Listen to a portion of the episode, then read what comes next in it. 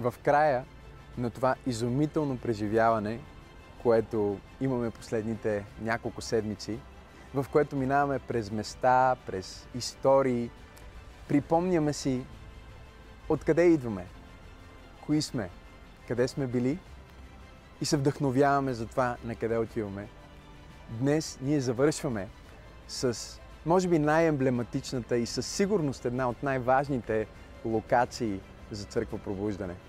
Това е мястото, на което църква пробуждане се появи на бял свят. Можем да го наречем родилно, можем да го наречем горница, със сигурност е пълно с истории, които са малко груби, някои от тях са леко грозни, кървави, образно казано. Но всички от тях имат невероятна божествена мъдрост за нас днес. Вдъхновяваме се от местата, на които сме били, за местата, към които отиваме. Сега ние сме на друго място, ние сме на съвсем друго място в живота и в служението. Но ние сме същите хора, имаме същите сърца и вярваме в същия Бог. Същия Бог, който ни казва, че най-доброто те първо предстои. Днес се намираме на нов театър НДК.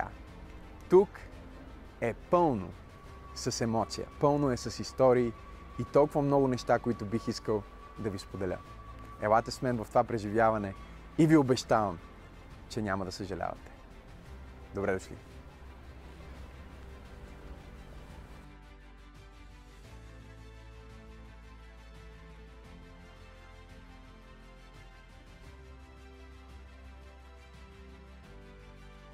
седя в бекстейджа на нов театър НДК в момента.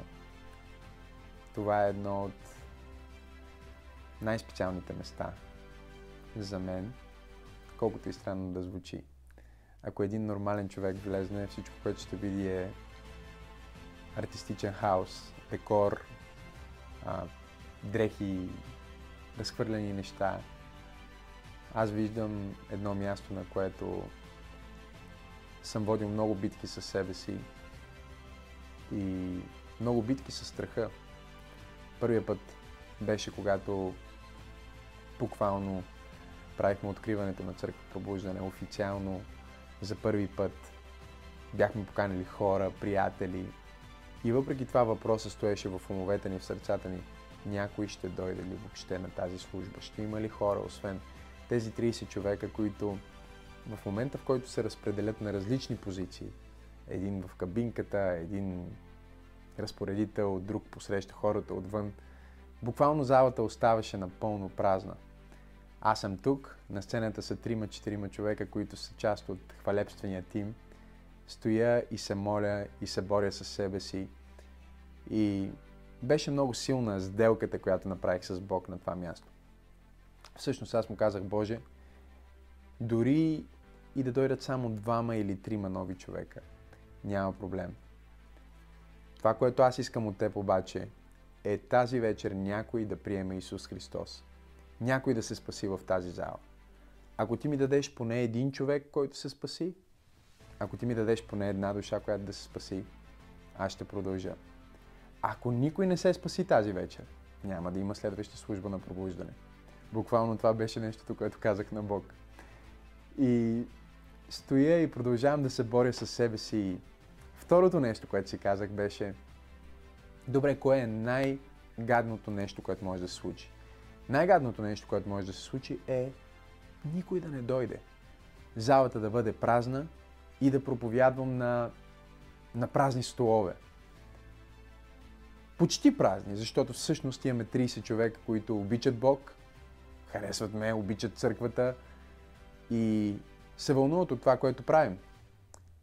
И тогава си казах, ако никой не дойде и тези 30 човека са църквата, която аз трябва да пастирувам, и само един човек се спаси тази вечер, и станем 31, пак си заслужава всичко, което сме направили.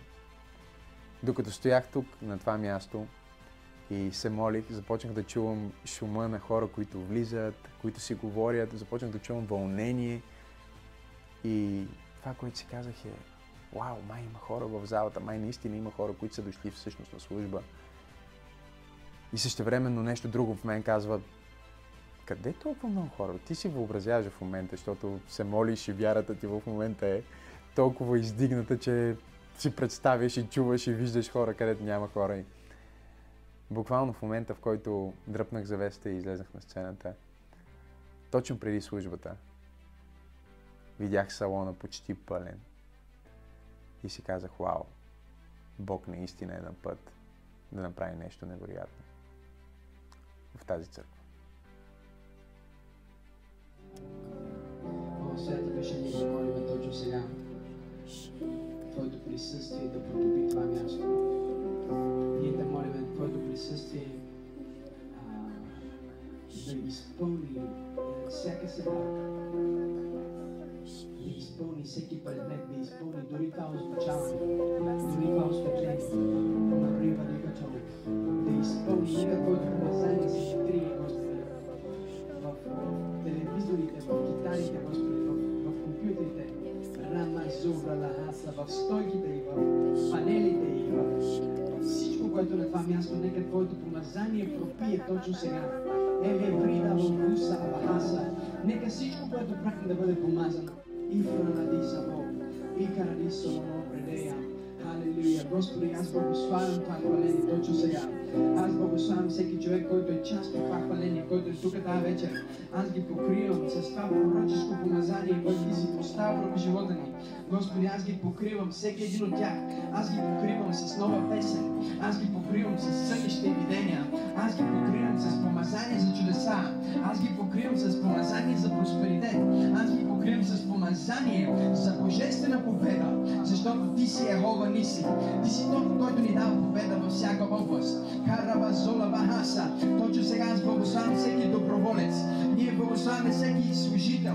Ние благославяме всеки слуга. Ние благославяме всеки, който ще дойде утре. Халилуя! И Господи, дори сега на сън говори на хора за църква пробуждане. Докато спът, докато са на леглата си.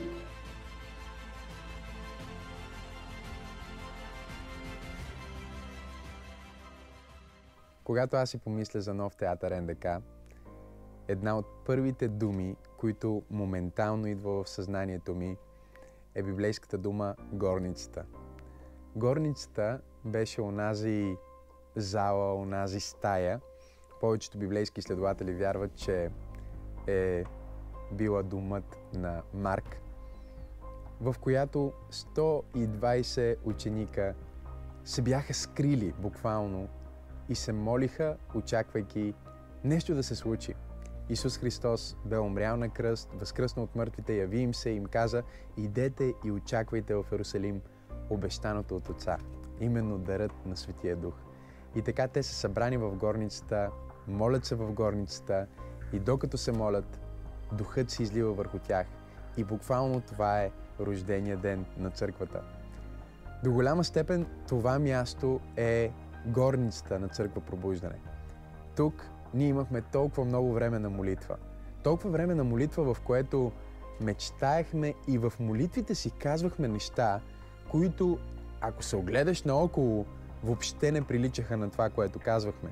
Ние се молихме за национално влияние, молихме се за хиляди хора, а бяхме само 30 човека, които влезнаха в тази зала и тази зала не изглеждаше толкова голяма, тази горница не изглеждаше толкова голяма и толкова а, невъзможно, на много от лидерите им изглеждаше невъзможно да я напълним. И дори на тези от нас, които ни изглеждаше възможно, тези, които вярвахме, че ще се случи, дори и за нас имаше елемент на съмнение и страх и притеснение, ще се случи ли, няма ли да се случи, ще дойдат ли хората, няма ли да дойдат. Но никога няма да забравя вечерта, в която се молихме точно преди а, неделя, събота преди неделя. И просто казвахме, Боже, ние искаме Твоето присъствие и искаме Твоята слава на това място. И каквото и да се случва, ние просто искаме Ти да бъдеш там. И аз си мисля, че това е един от уроците, които наистина взехме много силно от Нов театър НДК. Че когато ние се молим, когато просто търсим Божието присъствие, Бог ни прави плодоносни. Горницата също е свръхестествено място, на което толкова много чудеса се случват. Тук на тази сцена, от която проповядвам в момента, малко по различен начин, в обърната перспектива, се случваха толкова, толкова необичайни неща. И понеже Нашата църква буквално се появи на бял свят като едно новородено бебе, което те първа трябваше да прохождаме, те първа трябваше да проговаряме и бяхме със сигурност малко така rough and tough и ако сте били в родилно и сте виждали бебе, което тук ще е излезнало от отробата на майка си, нещо такова бяхме, но имаше толкова много живот определено. В гласа ни, в моментума, в а, енергията, в начина по който хората бяха фокусирани, отдадени и гладни за Бог. Другото нещо, което си мисля за това място, освен че е горница и всеки един от нас трябва отново да превърне живота си в горница, за да видим още повече от изливането на духа в животите си. Аз свързвам това място с много битки. Много битки, защото когато започнахме църквата, си имаше някакъв елемент на, на, на скандалност, ако така мога да се израза, и то не от света, света, публичното пространство днес много хора разпознават лицето ми, много хора разпознават а, името на църквата и знаят за църква пробуждане. Сигурно ние сме най-разпознаваемата протестантска църква в България. Но тогава не беше така. Тогава ние бяхме новата църква, която току-що е започнала, което означаваше, че всички други църкви в града, за съжаление, много християни не бяха щастливи с това, че ние сме започнали. Имаше толкова много а, конспирации за това как така ние сме започнали, откъде имаме толкова много пари да наемем тази зала. Ние буквално я наехме с последните си пари. А, всъщност с Теодора беше много интересно, защото ни трябваше кола, искахме да имаме кола и тя точно а, беше завършила уроците за, за да си изкара книжка и се молихме, бяхме събрали някакви пари и си казахме, окей, с тия пари може да купим някаква кола, но наближаваше времето да започнем църквата в нов театър и ние си казахме, окей, нека да оставим това нещо просто и да, а, да използваме и тези ресурси към, към това да започнем църква пробуждане. И след, буквално след дни, след седмици, някой се обажда на, на моя асистент, докато ние закусваме заедно в нас, който по това време беше единственият човек, който а, беше фултайм и работеше напълно за църквата. Всички ние другите а, просто църквата не можеше да си позволи да има който и да е на заплата. Той беше единственият човек на заплата и то неговата заплата беше а, нещо толкова, толкова символично, което от порядъка на 300 лева буквално или нещо такова. И седим в нас и закусваме и, а, и му звъни телефона. И на телефона му казват, тук сме с един човек от Германия, който Господ му е казал да подари на пастор Максим и на Теди кола. И съкрещавам историята. Ние имаме първата ни кола, която буквално ни е подарена. И скандалите бяха толкова много, нали? Ето, ние още не сме започнали църква, пък вече сме си купили кола от църквата. А, после, няма да забравя, имаше един човек, който ме срещна тук пред театъра и дойде при мен. Вече бяхме няколко месеца. И наистина беше горещо. В смисъл, имаше много конспирации за това. Какви сме ние, какво правим, дали, а, кой, откъде взимаме толкова много пари. Винаги е имало нали, някаква легенда около нас, че имаме супер много пари. Буквално ние се чудихме как да си платим найема на това място. И а, един човек идва при мен и ми казва, ти много, прекалено много се възгордя. И а, трябва да се покаеш защото вече нали, толкова много си се възгордял, че дори и колата си не караш. А, жена ти те вози навсякъде, хората возят чак. Жена ти се превърна в личен шофьор. Нали? Това не е угодно на Бог. Бог ми изпраща да те конфронтирам. И аз стоя и го слушам този човек и, а, и си казвам, той не знае, че аз дори нямах книжка по това време. И всъщност доскоро аз нямах книжка, сравнително скоро, може би преди години и половина изкарах книжка не обичам да карам, това не ми е нещо, което е важно за мен, но тогава си помислих, каквото и да правим, както и да се позиционираме, каквото и да казваме на хората, винаги ще има хора, които ще хейтат, винаги ще има хора, които ще говорят негативно за нас, винаги ще има хора, които ще измислят истории за нас, какво сме казали, какво сме направили, с кой сме свързани, откъде сме взели. И ние просто трябва да бъдем фокусирани върху това, което Бог ни е казал да направим и да изпълним това, което е в сърцата ни, което Исус да бъде издигнат, хората далеч от Него да го познаят и църквата да бъде фактор на промяна. Най-красивото нещо обаче беше, че въпреки цялото напрежение отвън, което се изливаше към нас, основно от религиозни хора, не от света, защото света още не знаеш, че съществуваме, а, най-интересното беше, че въпреки, че имахме толкова много битки отвън, понеже имахме много, много силно ядро, много силен тим, който бяхме изградили, бяхме изградили много силни взаимоотношения помежду си, много силна вяра в това, което ни предстои. Бяхме като бронирани за нещата, които се случваха отвън и какво казват хората и какво е най-новата измишлетина за църква пробуждане, нали, за пастор Максим. Минахме през легенди, истории, първата година тук на това място. То не бяха, че плащаме на хората да идват тук, за да си пълниме залата, нали. То не бяха, че някой друг ги спонсори. Просто измишлетина след измишлетина след измишлетина. Но фокуса на екипа, фокуса на хората беше толкова силен. И няма да забравя този момент, в който на, на месеци, църква на месеци, казахме, отиваме с 100 човека в Филипи, в Гърция, за да направим водно кръщение. И в момента, в който ние потапяхме тия хора един по един в водата и, а, и те излизаха от реката, това беше момента, в който все едно Бог ми казаше, виж, нормално е да има битка, но нормално е да има хейт, нормално е да има съпротива. Но ето това е наградата. Това е наградата накрая. Човешките души, това е наградата накрая. Хората, които животите им наистина са трансформирани. И а, погледнах към Жоро, с който кръщахме хората и му казах, Жоро, преди една година ние бяхме на това място и а, аз кръстих теб и жена ти и ти казах, че ще кръстиш много хора в тази река. И сега църква пробуждане е факт. И една година по-късно той беше кръстил нещо от сорта на 50 човека. И аз стоя там и си мисля, колко християни в първата си година като християни или там а, една година след като са били кръстени във вода, те са кръстили 50 човека във вода. И това, което всъщност искам да кажа с всички тези истории, с, а, а, с тази част от, от моите спомени от това място е, че не е страшно да имаш напрежение, не е страшно да имаш битка, не е важно какво говорят хората. Важно е да знаеш отвътре на къде си се запътил. Важно е да знаеш отвътре какво искаш да постигнеш. Важно е да знаеш за какво мечтаеш, защото рано или късно Бог ще те възнагради. Бог ще възнагради твоята вярност и Той ще докаже кой си ти. И това се е случило път след път след път с църква пробуждане с мен. Бог винаги доказва кои сме ние. Бог винаги ни благославя. Бог винаги ни дава реванш.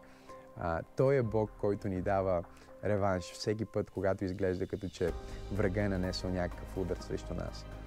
И третото нещо, което си мисля, когато съм тук в Нов театър НДК, толкова много неща минат през, през главата ми, толкова много неща минат през сърцето ми.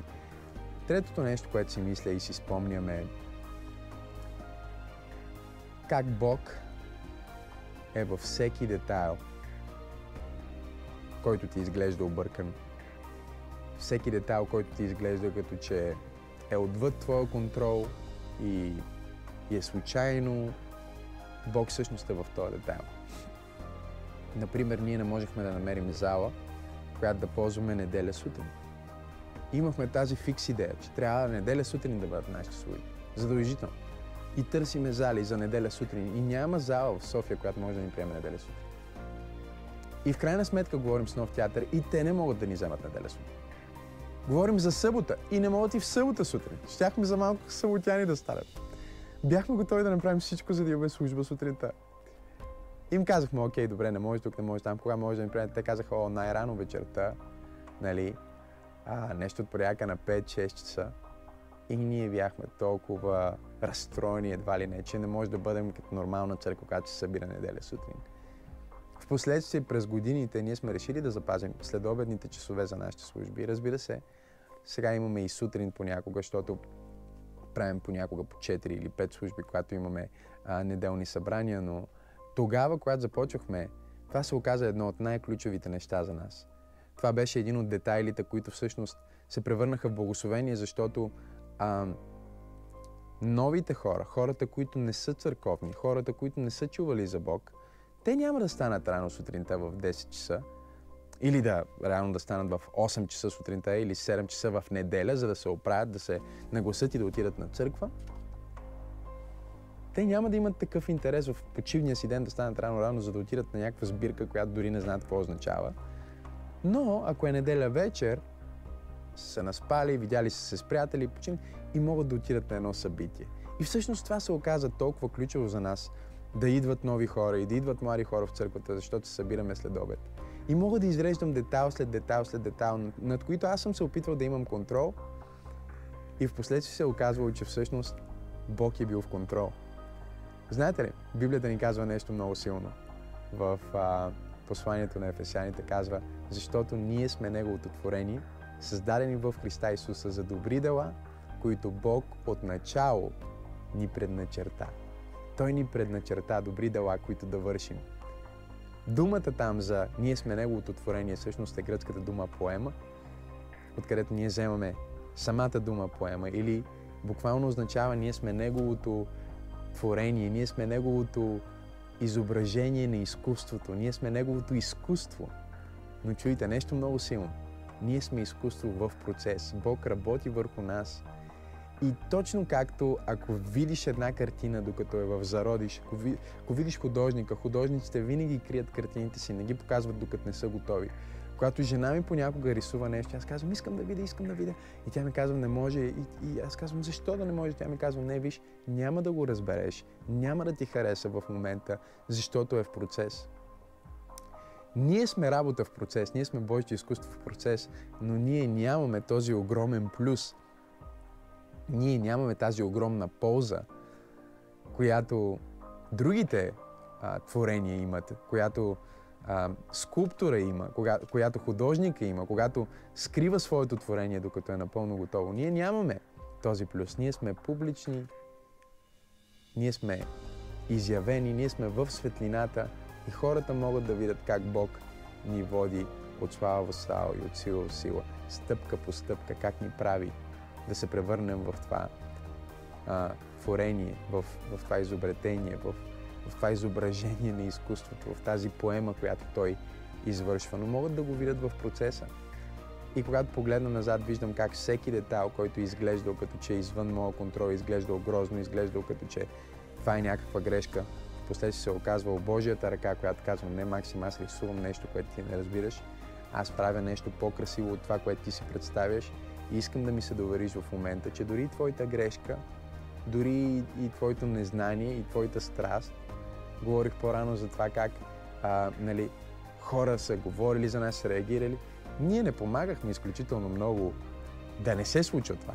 В смисъл, ние допълнително с някои от действията, които сега аз ги виждам пет години по-късно и си казвам, ние просто си наливахме а, бензин в, в огъня. Ние допълнително си създавахме още повече хора, които да не ни харесват с, с ревността си, с, а, с страстта, която имахме, с огъня, който носихме, който до днес, ден днешен си го носиме. Надявам се сега да сме малко по-мъдри, но ние буквално допълнително си създавахме напрежение, защото искахме да влезнем в някакъв конкретен модел, искахме да влезнем в някакъв конкретен начин, който бяхме видяли, чули или си мислихме, че това е правилното нещо.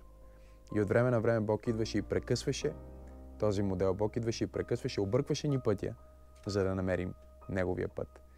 И не знам за кой, това, а, не знам за кой е това днес, но Бог ти казва, ако се чувстваш като че пътя ти се обърква, понякога аз ти обърквам пътя, за да намериш пътя.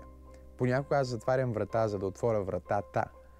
Понякога аз прекъсвам взаимоотношение, за да ти дам взаимоотношението. И много често, всъщност, аз съм в онзи детайл, който те обърква, който ти не харесваш.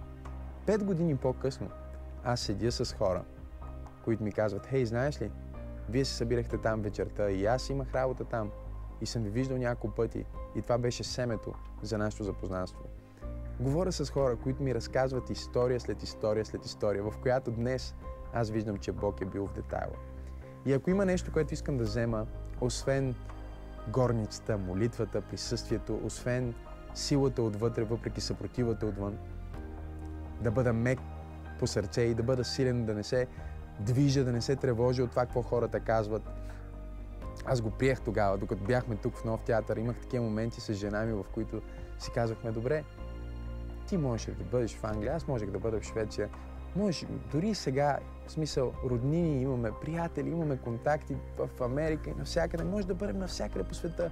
Защо да се занимаваме с това нещо? Защо да носим целият този? Защо всички тия неща да се говорят за нас? Каквото и да правим, винаги някой си се оплаквах на един, няма да забравя това, оплаквахме се на един от нашите ментори и му казваме, о, толкова е тежко, толкова е гадно, хората говорят всякакви измишлотини за нас. Ние една година вече съществуваме като църква, предстои рожден ден, си чуем какво да правим, защото хората говорят всякакви легенди за нас, всякакви, а, всякакви лъжи. Ние дори, нали, ние дори заплата не взимаме от църквата, ние в смисъл се чудиме как да, нали, какви бизнеси да правим и какво странично да изкарваме, за да можем по никакъв начин да не сме в тежест за църквата и те говорят такива неща за нас. И той просто ме погледна и ми каза, Максим, ти трябва да осъзнаеш, че ти служиш на Бог, а не на хората. Ти служиш на Бог, а не на хората. Да, ти служиш на хората, но служайки на хората, ти всъщност служиш на хората, за да служиш на Бог. И докато всъщност ти се интересуваш повече от това, което хората казват за теб, ти пренебрегваш Божието отношение и Божията заповед и това, което Бог иска от теб.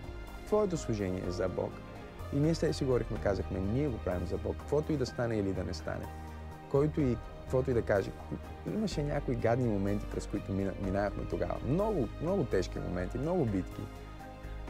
И винаги си казвахме, ние правим това нещо за Бог. Да, ние служим на хора, той човек обаче може утре да ни обърне гръб, може да ни предаде, може да излъжи за нас, може да каже нещо, което не е вярно, както и се случваше. Но ние се посвещаваме да помним, че дори когато служим на този човек, ние не сме служили на Него. Всъщност ние служим на Него, за да послужим на Бог, защото Бог е казал, че може да служим на Него, единствено като служим на хората. Можем да обичаме Него, каза а, Свети Йоан. Единствено, когато обичаме ближния си. Така че ние виждаме хората като канала, през който нашето служение и нашата любов към Бог отива. Но, когато нещо се обърка с този канал, ние не се разочароваме, защото знаем, че крайната дестинация на служението ни и любовта ни не са просто хората, а е Бог. Хората са медиума, хората са канала, през който нашата любов се излива към Бог. И това ни помогна толкова много да бъдем свободни отвътре, да бъдем меки отвътре и да знаем, че каквото и да правим, ако ние сме публични личности, ако ние сме а смели и предприемаме стъпки на вяра и искаме наистина да докосваме живота на хората, да променяме живота на хората, винаги ще се намери някой, който да ни критикува. Винаги ще се намери някой, който да говори за нас. Но нашата работа е да имаме чисто сърце и да имаме здрави ръце, които да работят здраво за Божието дело. Така че молитвата е нещо, което винаги се носи от това. Присъствието е нещо, което винаги идва в молитва. Силата отвътре те прави способен да устоиш на абсолютно всички обстоятелства отвън. И третото нещо е Бог е във всеки детайл. И просто трябва да му се предадеш, да се отпуснеш и да се довериш, че Той те води и че дори не е неща, които изглеждат отбъркани, всъщност са от Бог. Има една история в Библията, която харесвам толкова много, за един пророк, който се е отдалечил от Бог не иска да чува Божия глас. И Бог ще му проговори сега чрез магаре. И как му говори Бог чрез магарето? Той се качва, или ослица беше, извинявам се, ако, ако не е точно. Качва се и това животно не тръгва, не, не тръгва по пътя, по който трябва. И той взема и, и започва да го бие. Защото се опитва да говори в една посока, животното не иска да се покорява. И най-откаченото нещо, необичайното нещо се случва изведнъж. Животното се обръща към, към този пророк и му казва, не съм, ли, не съм ли ти служил вярно всички тези години? Някога случвало ли ти се да не ти се покорявам? Някога случвало ли ти се ти да кажеш зави надясно, аз да завия наляво? Не разбираш ли, че щом аз не действам по начина, по който винаги съм действал и нещата не се случват по начина, по който винаги се случват, явно Бог иска да ти покаже, че има друг план. И това е толкова силно. Защото когато детайлите и нещата в живота ти се объркат и всичко, което по принцип работи по даден начин, сега изведнъж не се случва, Бог се опитва да ти каже, аз искам да ти покажа нов път. Аз искам да ти говоря. Аз искам да ти покажа, че аз съм в детайла и че имам план за теб. Искам да ти използвам. Искам да работя в живота ти. Седейки тук, си казвам, минали сме през много долини и през много планини. И нещото, което идва в душата ми повече от всякога, по-силно от, от сигурно на всяко друго място, на което може да отида, е ще се справим. Ще се справим. Това е което, което, което идва вътре в мен. Ще се справим. Ако минахме през, ако минахме през, през тези лъжи и съществуваме днес и продължаваме, ще се справим. Ако минахме през тези атаки, ще се справим. Ако минахме през тези заплахи, ще се справим. Ако успяхме с толкова малко, сега с, с толкова повече няма ли? Не, не, ще се справим. И днес това, което искам да ти кажа е, от това място ще се справим. През каквото и да мине света, ще се справим. Каквото и да се случи в идната година, ще се справим. Дори и да излезат неща, които са извън нашия контрол, ние ще очакваме, че Бог е в детайла и ще се справим. Дори когато не знаем на къде да погледнем и на къде да тръгнем, ние ще се молим и Неговия дух ще дойде както на деня на Педесятница и ще се справим. Дори и целият свят да сочи към нас и да казва, те са пяни, те са объркани, те са полудяли. Ние ще се изправим и ще кажем, това не е онова, което вие си мислите, но това е обещаното от Бог. Това е Святия Дух и ние ще се справим. Днес това е моето слово към теб, това е моето послание към теб от това място, това е моето насречение към теб. През каквото и да минаваш, Бог ти казва, аз съм с теб и ние заедно ще се справим. Имахме толкова изумителни моменти в тази поредица. Бяхме в Западен парк, където всичко започна. Бяхме в Лозенец, където визията започна да придобива някаква форма и посока. И днес ние сме в нов театър НДК.